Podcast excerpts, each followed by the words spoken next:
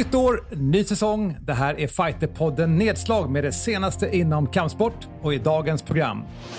Det blir MMA och det senaste från UFC-galorna och om Viaplay förstörde UFC 257. Vi pratar om Bellators lättviktsklass jämfört med UFC. Och det blir boxning och de kommande stormatcherna. Detta och mycket mer i Fighterpodden Nedslag. Hej och varmt välkommen till Fighterpodden Nedslag. Det här är podden för dig som älskar kampsport. Och det är nytt år, 2021. Jag heter Mårten Söderström. Där sitter hon fortfarande på distans. Elin Blad. Hej Mårten, kul att se dig igen. Samma. Och Simon Kölle. Tjena, tjena. Tjena, tjena. Alltid kul att se er båda. Ja, det var länge sedan, så vi har lite grann att prata om nu, stämma av. Så här, hur var julen? Och, ja, första, första fråga bara. Jag vet att den är konstig, men har någon av er haft coviden? Jag tror inte det.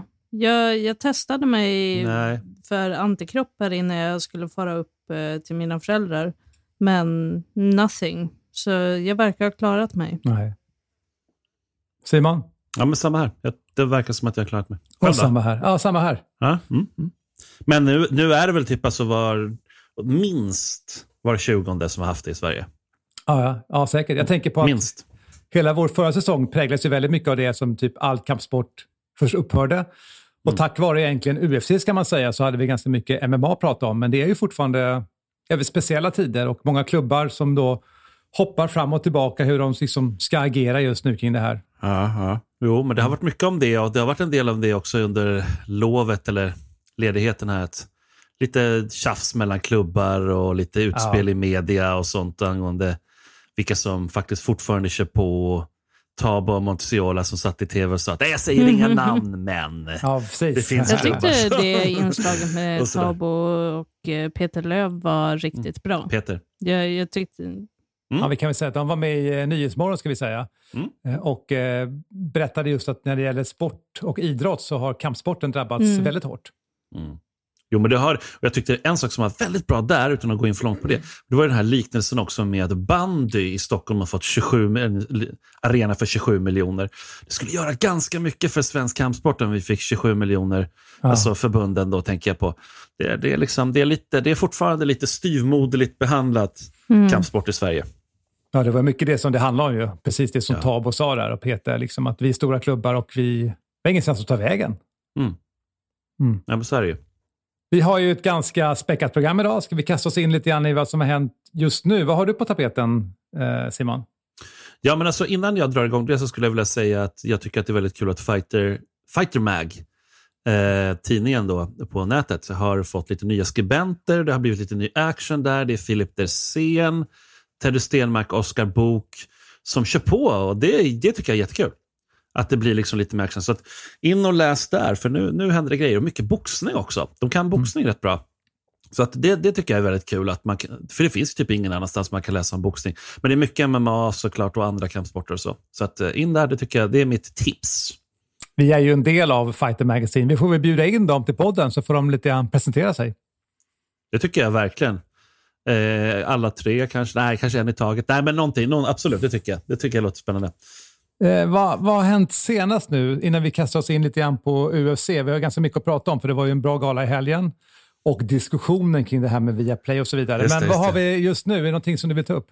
Ja, men jag kan ta upp lite så små grejer första. Och det är att, eller små grejer, stora grejer för, för de inblandade såklart. Men Sebastian Karestam gick en ny match i One, mm. eh, organisationen One, då, och förlorade, tyvärr, på neckcrank. Eh, och så, det var tråkigt. Vi hade en annan förlust också, Hamza Bogamsa, den framstående stående fighten framförallt. Han, han, han förlorade tyvärr också i eh, UAE Warriors Arabia. Eh, så att, eh, och det var faktiskt att, att doktorn stoppade det mellan ronderna. Mm. Så att eh, han fick inte gå ut, han ville gå ut fightas vidare.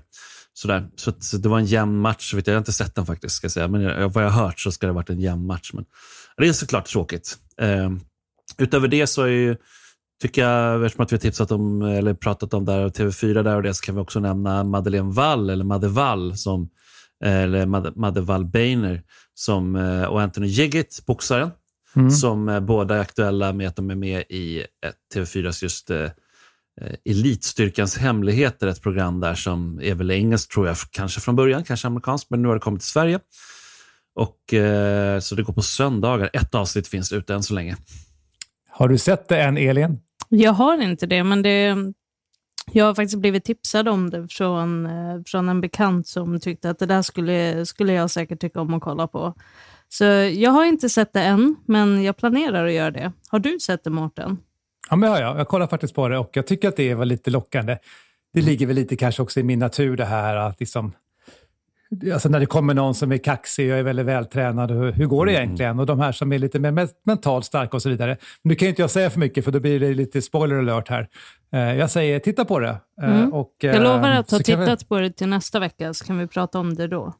Ja, då kan du till och med sett två avsnitt då, eftersom att det kommer ett nytt på söndag. Mm. Så. Mm. Eh, ja, nej, men absolut, det tycker jag. Det var, det var, det var spännande, roligt och det var flera, och just kul med Anthony Jiggett också, att han får liksom, han är ändå världsfighter, gått liksom fighter på hög nivå och är inte alls känd egentligen för gemene person. Så att det är lite roligt, tycker jag. Mm. Bra. Ska vi kasta oss in då eh, på UFC? Ja, det var ju länge sedan vi hade en sån hypad UFC-gala som just den här, 257, där vi hade McGregor mot eh, Poirier. Men diskussionen tyckte jag mest var kring, i alla fall i Sverige, Simon, det här med pay per view. det var det, det var mycket snack om det. och och i, på just Fight Med den som jag nämnde där, en av de nya skribenterna, Filip Dersén, han skrev en krönika om att Viaplay har förstört UC 257. Jag håller inte riktigt med om det. Jag håller med om att det kanske är lätt förstört, men att det är just att det är Viaplays fel. Jag har mm. lite, lite inside information. Jag har inte varit där, så det är hörsägen, så det håller inte i rätten. Men det jag vet är att det har varit hårda liksom, eh, förhandlingar. Och... Eh, och då har UFC varit väldigt tydliga med det att om inte Viaplay följer de här grejerna med att ha eh, liksom pay per view då kommer de byta och ta mm. någon annan aktör helt enkelt som får ta UFC i Sverige eller Norden. Jaha. Där är en av de saker jag verkligen tycker om med dig Simon, att du, du är som den här växeltelefonisten som så här, lyssnar in lite och alla så här, hör av sig till dig med lite random fakta så vi, vi får veta hur det faktiskt går till. Eller, eh, kanske gå till. Men jag undrar, Men, eh, Elin, köpte du galan? Finns det någon så här fifth amendment på svenska att man inte behöver svara Aha. på en fråga om det kan bli incriminating för Då kan jag säga till dig som lyssnar, det innebär att Elin har sett galan, men okej okay, Simon, har du sett galan? Jag har sett galan, absolut. Eh, men jag har såg du den inte live. För galan? Jag såg den inte live, så jag kollade på den i efterhand. jag såg live faktiskt de första alltså, underkortet. Då. Det var ju på Fight Pass. Så Sen så såg jag det andra dagen efter. Alltså, det är också lite så här, det är väl det som jag tror är lite jobbigt ah, men, men, i sammanhanget. Men du betalade? Vad sa du? Du betalade för att kunna efterhand. se? Jag tycker inte du ska hålla på och ställa sådana här frågor. Jag betalade liksom glatt. Du betalade såklart. Ja, jo, men jag, nej, men jag får det faktiskt gratis så att jag behöver inte betala. Aha. Men, men eh, det är... Vet du, ja. Så att, um... Jag tänker att innan vi tar upp nu UFC 257, det kanske blir svårt det här, men det har ju varit uppehåll. Ska vi ta lite grann om tidigare UFC innan vi landar i den senaste? Men absolut, jag tänker att vi kör en riktigt snabb genomgång. Där, för året öppnades ju med nu en Fight Night-gala. Mm. Steven Thompson som slog Jeff Neal. Jag kommer ihåg att vi snackade lite om Jeff Neal där. En sleeper, en underdog som eh, hade många segrar i rad. Men, men det var ju ganska tydligt. Han, han kunde inte stå emot eh, Steven Thompson. Förlorade den matchen ganska tydligt. Och sen José Aldo som var lite borträknad. Folk tycker han är lite gammal och så vidare. Och så vidare. Men han slog ju Marlon Vera. Eh, och det var ju liksom de två huvudmatcherna på den galan. Mm. Sen eh, släpper jag inte in det nu, jag kör bara vidare, eller vad säger ni? Klipp Ja. Ja. Kör på. Sen UC on ABC 1 kom efter. Holloway vs. Cater. Och det var ju alltså en jäkligt vass Max Holloway, eller vad säger ni? Alltså, dominerade Calvin Cater. Och eh, Dana White alltså, var ju upprörd så inåt helvete på sidan av. Han ville ju liksom att den skulle stoppas. Vad säger du, Mårten? Ja, men jag tänker dels faktiskt bara att det var på ABC. Det var ju en jättegrej. De hade ju en ja. supersnack om det här att det var på ABC. För det har inte varit liksom kampsport på den kanalen på ja, sen Muhammed Alis dagar. Så det var ju ett bra kort att starta med. För alltså Holloway slog ju sönder och samman honom. Ja, men verkligen. Såg du det, Elin? Eller? Mm. Alltså, det, jag tyckte nästan att det var roligare med diskussioner som blev efter galan när Max Holloway pratade liksom om det här med att han inte har sparrats inför den här matchen. Mm. För det är när han liksom vinner, en, vinner matchen på ett så fullkomligt överlägset sätt och är liksom i sin typ vassaste form någonsin. Ja. Och säger en sån sak, det provocerar ju otroligt många som ser mm. den hårda sparringen som bread and butter. Men mm. det, mm. Jag, jag, tror att det, han, han är inne på någonting. Jo, men han Max. är det och den som kanske var först med det på den nivån, det var ju faktiskt Robbie Lawler som hade liksom vinster, förluster hit och dit och sen så kom han ju tillbaka och hade värsta runnen och fick bältet och allting och han var ju också sådär, ah, det blir något sparringpass liksom inför match. Och han, han, för han körde alldeles för mycket hård sparring hela tiden i karriären. Liksom. Men det var, ju, mm. det var ju fantastiskt stående i alla fall från Max Holloway tror jag vi alla är överens om. Sen hade vi Absolut. också riktigt bra stående från Jing Liang som också så här, som flyger lite under radarn, kanske för hans härkomst och så, att det, att det blir liksom att här, det, han är ju jättestor i den regionen såklart, Kina och sådär. Han imponerade ju väldigt mot eh, Santiago Ponzinibbio och slog honom med en vänsterkrok. Ah, grymt, verkligen en stor underdog. Mm. Carlos Condit, apropå gubbar som vi alltid pratar om, han vann gubbkriget mot Matt Brown på domslut. Inte samma Carlos Condit som vi minns, inte samma Matt Brown som vi minns, men ah, whatever. Eh, sen har vi ju haft eh, Michel Chiesa som slog Magni också i, på en gala eh, på ett enhälligt domslut. Wally Alves har vunnit på TKO mot Monir Lasses.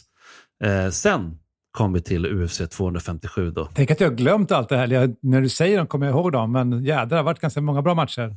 Ja, det var ju också en gala, den där som jag nämnde sista då, den var ju så på en onsdag, så den var ju liksom mellan då. Ja, just det. Eh, så det var ju verkligen så tre galor på kort tid. Liksom. Eh, men sen ja. kom vi till 257. Ja, vilken superhype det har varit mellan eh, mm. Poirier och McGregor. Jag tänker just på det vi pratade om Max Holloway här. Man glömmer liksom det att Poirier har ju slagit Max Holloway, han har slagit Justin Gaethje, han har slagit mm. Alvarez. Ja. Alltså, och ändå var jag helt säker på att McGregor skulle vinna. I was wrong. Ja, men jag var också, hade också fel. Jag trodde också McGregor skulle vinna. Men man ska inte glömma att det var bara alltså, McGregors, i UFC i alla fall, andra match i lättvikten. Ja. Han har inte gått matcher där. Eh, nu ljög jag väl för sig, han har mött Ed Alvarez också. Så det var hans tredje match där, eller sånt där i lättvikten. Mm. Han mötte Khabib också förstås. Så, att, så det är väl det, liksom. han har två förluster där eh, i lättvikten. Såklart. Men alltså, det var ju ett drama innan. Jag vet inte om ni hängde med på det, men det var ju liksom dagen innan galan. Där kom det ju st ett stort jävla märkligt drama som skedde. Eh, det, det, var väl någon som eh, hade så ja, smugglat ja, ja, in någon i bubblan. Ja, det, var åt... det lät som en riktig så här B-billig Bondfilm ah. som du hittade så här längst ner i lådan på det var, inte, det var inte Bourne-filmerna. det var liksom den obesegrade tysk-marockanska fighten Ottmana Zaitar som alltså 13-0 i record. Liksom lovande framtid verkligen. Vunnit två matcher i UFC. Allting.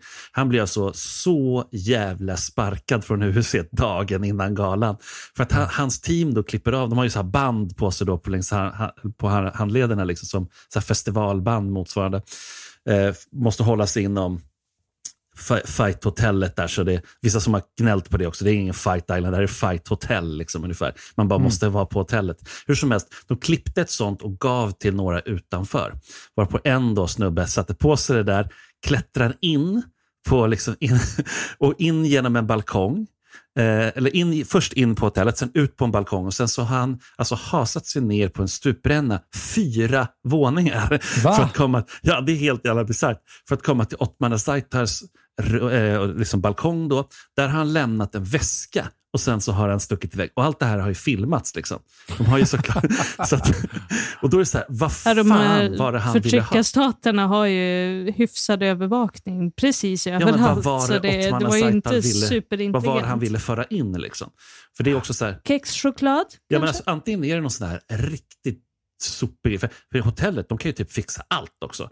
Men, ja. men, så det, mm. Teorin är ju att det kan vara liksom kanske nå, någonting som är olagligt och framförallt kanske att det är dropp. Att det är liksom, mm. så att han kan, för det är förbjudet med dropp och då kan man få in det liksom på hotellet och, för att återhämta sig. Men vem vet? Jag ska inte säga det, det vet vi ju inte. Så det där är bara spekulationer. Men det är kul att spekulera. Ja, älskar. Men han är ju rökt, han är ju körd nu. Han är så jävla rökt. Det, det är helt kört. För det är också det är verkligen en stor förtroendegrej. USA hatar ju den typen.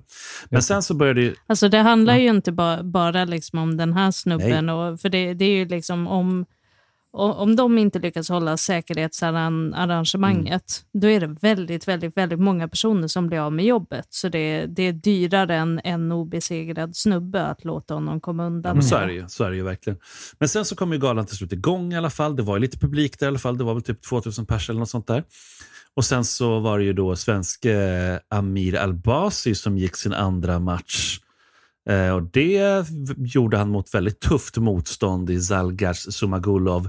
Och det var ju alltså en stabil Amir Albasi skulle jag säga. Verkligen. Sumagulov var ju ingen gröngöling alltså, men eh, jag tyckte att eh, Albasi, han bröt ner eh, Sumagulov. Men hur ser vi på eh, Albasis framtid nu? För han, är typ, han var rankad 15, jag vet inte vad han är nu. Men han måste ha, liksom, han är väldigt, eh, vad ska jag säga, han ska ha bältet. Det är hans fokus nu. Jo, men det är ju det och det har han alltid varit övertygad om. Jag menar, man ska inte glömma, han är ju runt 30 nu, men alltså, man ska inte glömma, eller knappt 30. Så, ja, han började när han var 16 år. Så att, eh, det är ju... Eh, han har ju hållit på länge med det. Han har hela tiden vetat om liksom, i sitt huvud att han kommer komma till UFC. Och jag vet lite, jag känner ju hans tidigare manager rätt väl, eh, Hessam. Och det är, han är ju så här, han fick tidigt alltså erbjudande om Bellator och allt möjligt. Alltså så här, sen gick jag inte, var ju han i Bellator sen senare, men han fick mm. det långt tidigare än det. Och mm. så här, det var intressenter från UBC så här, som tittade på honom. Så att det var ju... Eh, så det, har, det, har funnits, det har varit ögon på Hamid ganska länge. Men han, han är väldigt stabil och jag tror att han han chockade en del. De pratade om honom som en stående fighter första matchen. Jag kommer ihåg att vi snackade om det och att de var så förvånade att han liksom drog ut. Men det var ett svartbälte som han drog ut liksom, och det var ingen duvunge i första matchen. Mm. Men nu visste ju folk att okay, han, kan, han kan grappla sig som och han han är liksom en sån han är den här, lite grann den här nya typen av eh, grapplers också, lite som Alan Finfo och den mm. stilen. Lurig. Som är väl, ja, lurig men också väldigt alltså, tuff och går på lås hela tiden. Och verkligen alltså, försöka avsluta, inte ligga och liksom, du vet, så här, surfa på någon bara och liksom hålla position. Liksom, utan, ah, kul, kul, jättekul.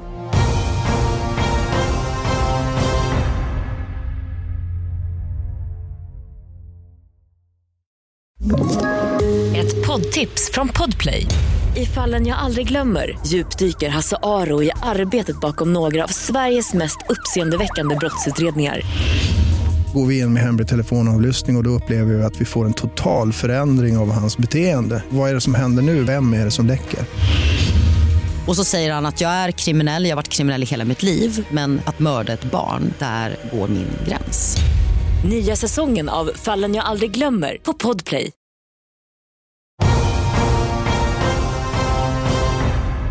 Ska vi ta oss då till Poirier mot McGregor? Jag tänker att jag nämner några matcher innan. För det, det, var ju alltså, det här var ju en späckad gala. Marina Rodriguez 13-1-2. Hon slog Amanda Hibas eh, som är, var ju råhypad och hade vunnit flera matcher i rad. Och jag menar, det var hennes... Hon hade en förlust på delat domslut. Jag menar, nu, nu var det liksom... Eh, alltså TKO vann ju Marina Rodriguez på, så det var ju en underdog, verkligen. Mm, mm. Kul match också, spännande liksom, att se en så tydlig liksom, grappler versus striker. Så hade vi Joanne Calderwood, så det var bra matcher på tjejsidan som slog Jessica Ai i en ganska utdragen, lång match som var väldigt tuff. Och de tränar på samma ställe just nu under covid-tiderna i, i Las Vegas. Så här, har, har tydligen skåpen bredvid varandra. Så att, jag kan tänka mig att det blir lite halvjobbigt nu nästa vecka. Vilken tension så här, sista veckorna. Står liksom och tittar ja, ja, ja. när den andra håller på och sparrar. Och bara, hmm. Jag tyckte det var en jättespännande match. Jag höll ju ganska mycket på Joanne Calderwood, framförallt för att jag, jag har träffat mm. henne och jag har brottats med ja, henne. Så då, då, var, då ville jag ju såklart att hon skulle vinna lite extra. Ja. Så det, det var väldigt kul. Det är nästan som att man har glömt det, men hon bodde faktiskt i Stockholm ett tag och körde på Allstars och sådär. Så att uh, Joanne Calderwood. Men du kanske har träffat henne någon annanstans?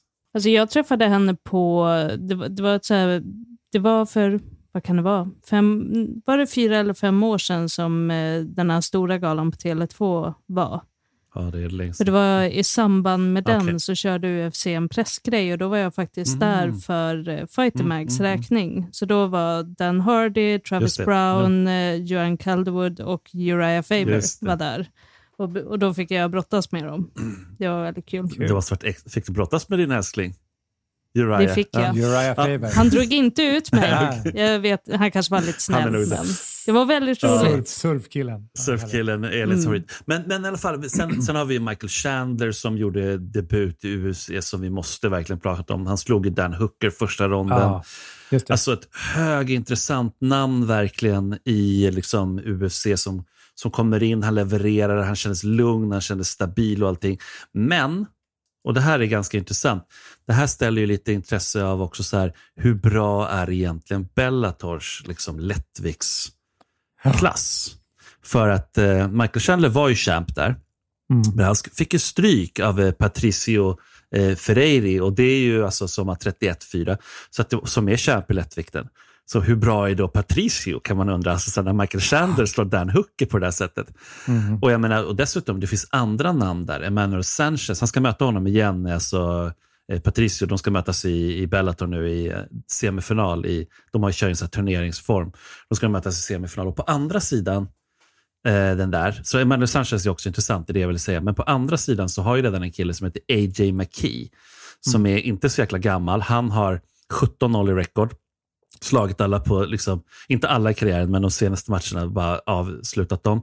Han är i final där på andra sidan och han har, han har gått alla sina 17 matcher i Bellator. Hur bra är han? Alltså det är så här, han, är, han är nog fan topp fem även han i UFC.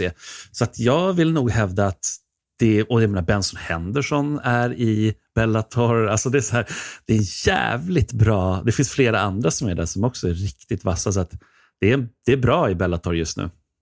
Men vi har pratat om det förut, det här som heter The Ali Act, att man skulle kunna mm. egentligen tvinga champs från olika organisationer att mötas. Det har inte blivit någonting med det där, nej, men vi har tagit upp det historiskt sett. Men jag är ju så triggad av det. Mm. Jo, men alltså, faktiskt. faktiskt. Och det, just, och det blir extra tydligt när det är något så bra. Typ som när vi hade Pride. Eh, då var det så tydligt liksom att det, man känner att det kanske inte nödvändigtvis är den bästa fighten. Nu är ganska få, många överens om att Habib är den bästa liksom, fighten i världen. Mm. Eh, men, men annars det, lite, det blir så tråkigt om man vet att hur många i Bellator kanske skulle kunna slå liksom McGregor eller någonting sånt där. Det vet man inte nu. Liksom. Så, så, vilket är en segway ändå till, till huvudmatchen förstås. Ja. Dustin Poirier mot eh, Conor McGregor. Vad säger ni? Elin, tycker du? Alltså, jag går ju in i varje McGregor-match med ungefär samma känsla. Jag är alltid rädd att han ska vinna för att jag tycker att han är så jävla arsel. Men Fast nu kan du tycka att han är arsel. Han, men är, han är jättesnäll nu. Han var ju nästan töntig tycker jag liksom, på de här presskonferenserna. Alltså, jag tyckte att det var trevligt att se att han, han faktiskt har det i sig att vara lite sportslig. Men eh, det, var, det var väldigt spännande och efter första ronden så tyckte jag definitivt att McGregor hade ja, övertaget. Men att se liksom i andra ronden där när Dustin börjar få fäste och när han liksom bara öser på med intensiteten och faktiskt lyckas knocka honom. Alltså jag, jag, jag kollade ju på det här på söndag förmiddagen och jag skrek när det där hände så jag tror att barnfamiljen bredvid som på bredvid fick någon chock för jag, jag blev så överväldigad av det. Jag tyckte det var extremt snyggt avslut. Jag tycker alltså. att det var otaktiskt av McGregor. Det är lite kul. Alltså, ja, jag har ju precis som du Simon kommenterat en hel del kampsport och jag mm. satt och sa, när jag sa liksom bara så här, han kan inte ta fler låga sparkar nu, då hör man kommentatorerna, han kan inte ta fler långa sparkar nu för det här kommer inte gå. och så ser man liksom att han börjar släppa med fötterna, tappar distansen lite grann.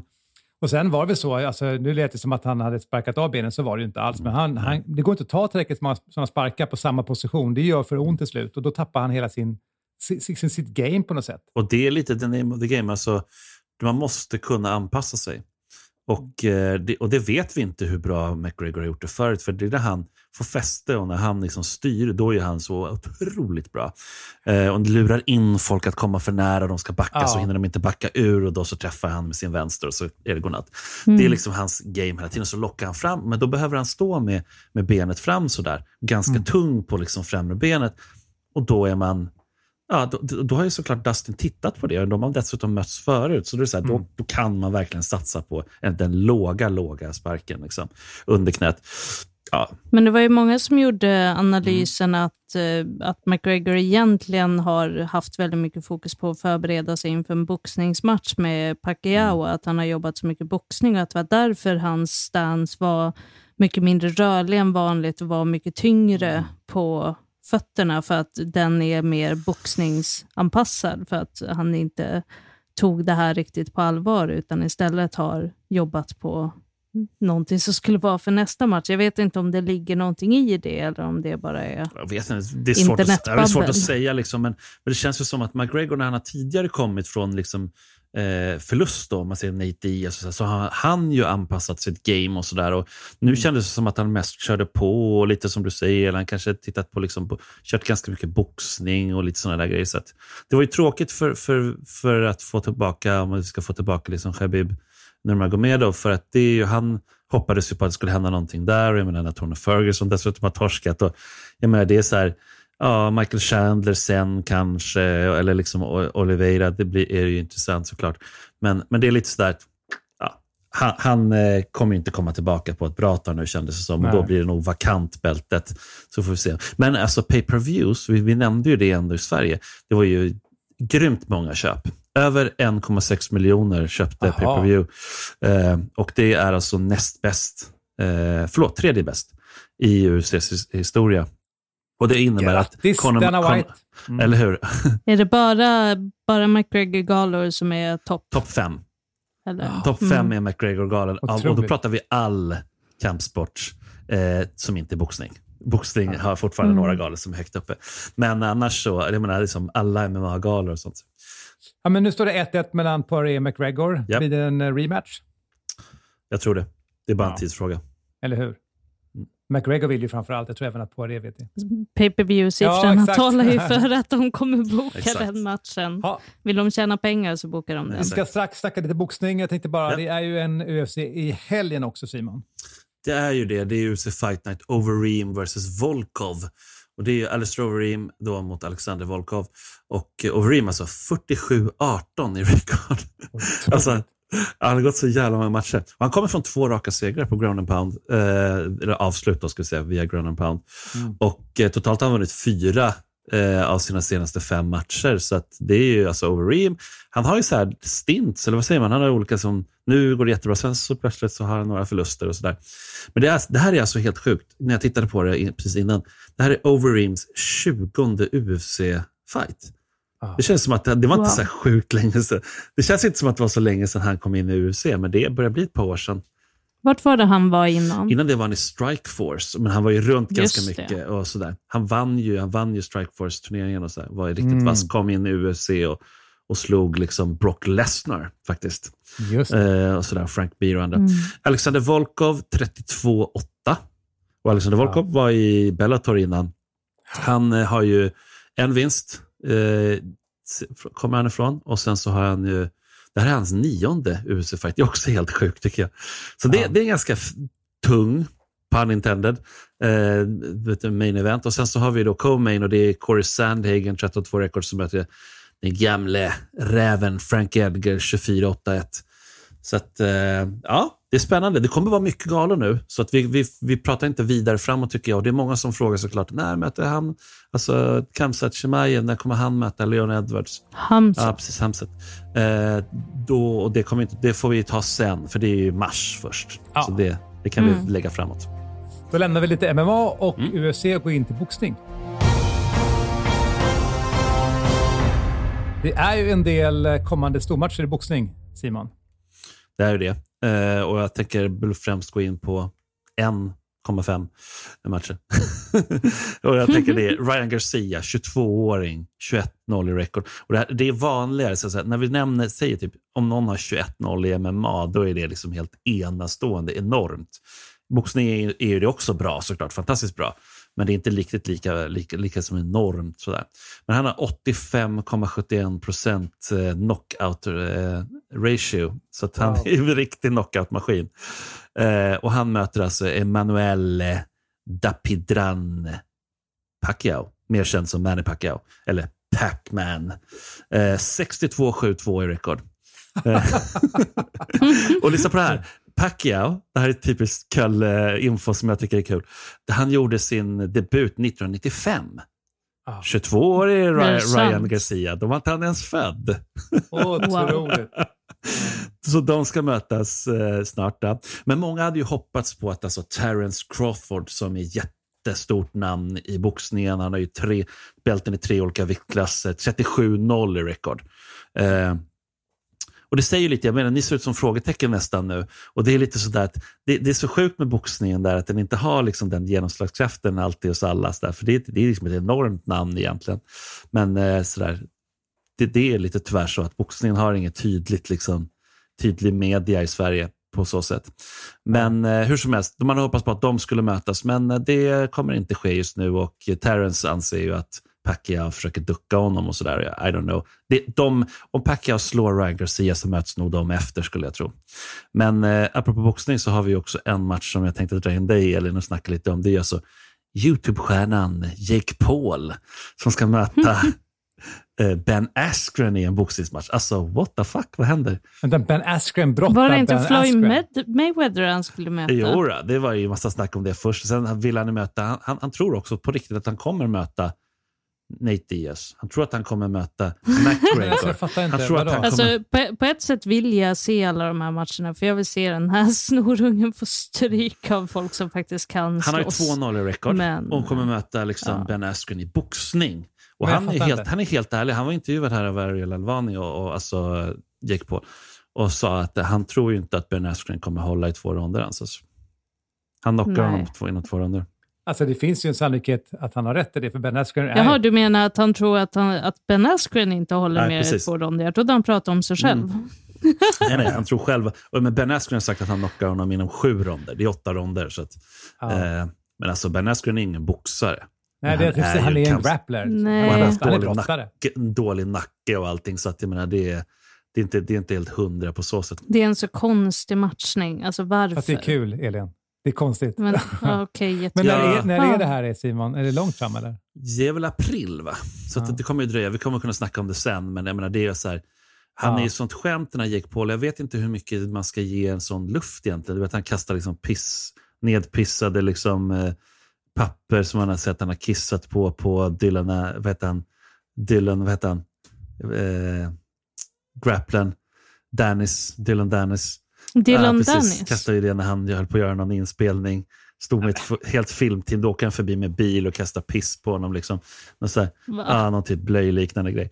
Och då Dylan Dennis jagar honom. Ja, men Det är liksom för att få views och folk kollar ju på det. det är liksom, Ja. och jag lovar att några av era kära lyssnare nu kommer gå in och leta upp det också. Det är lite så här, även om man vet att det är barnsligt så är väl det liksom lite så här tricket på YouTube delvis. Alltså det här att Mm. folk går in och kollar på meningslösheter. Typ. Men ja, Mm. det, det är en ganska meningslös match, men det kommer, ändå, det, kommer ändå ut, det kommer ändå bli massa uppmärksamhet kring den. Såklart. Jag tycker det är lite tråkigt när såna här plojgrejer Mm. blir liksom det som är eh, det som blir uppmärksammat i kampsport och det som kanske medier eller framförallt det som är lite mer mainstream, alltså med tidningar och tv, att de förmodligen kommer snappa upp det just för att det är någon så kallad YouTube-kändis. Men det blir, det blir så oseriöst för alla de liksom som är riktiga atleter och som lägger hela sina liv på det här och som aldrig får den uppmärksamheten. Men när det kommer någon YouTube-tönt och ska börja utmana folk och slåss, då, då plötsligt får det synas och det blir på no ska på något sätt vara representativt för boxningen eller för någonting annat. Det, det är det ju inte. Nej, men det är, det, jag vill bara avsluta det där med att säga, jag håller ju med dig Elin såklart, det är ju inte det, men, men det är ändå ganska historiskt korrekt om man säger så, om man vill titta tillbaka. Men det, det, det var ju på cirkusar, det skedde mycket liksom boxningsmatcher och sådär, så det är, det, så här, det är en cirkusmatch, det är det ju. Ja. Mm. Ja, jag tror att vi kommer komma tillbaka till det här garanterat, så kommer vi även veta i framtiden hur det gick i den matchen. Det är dags att runda av Yes. för dagens, eh, dagens avsnitt. Du som lyssnar, eh, häng gärna med oss i framtiden och hör gärna av dig. Det är ju fighterpodden at fightermag.se. Vad ska vi ta upp? Har du frågor? Och så vidare. Vi tackar Simon Kölle för idag Tack, tack. och Elin Blad. Tack så mycket. Jag heter Mårten Söderström och då hörs vi som vanligt om en vecka igen. Till dess säger vi PUSS! Fighterpodden produceras av Suba Media för Radio Play. Poddtips från Podplay. I podden Något Kaiko garanterar östgötarna Brutti och jag, Davva, dig en stor dos skratt. Där följer jag pladask för köttätandet igen. Man är lite som en jävla vampyr. Man har fått lite blodsmak och då måste man ha mer. Udda spaningar, fängslande anekdoter och en och annan arg rant. Jag måste ha mitt kaffe på morgonen för annars är jag ingen trevlig människa. Då är du ingen trevlig människa, punkt. Något Kaiko, hör du på Podplay. Därför är gardinerna.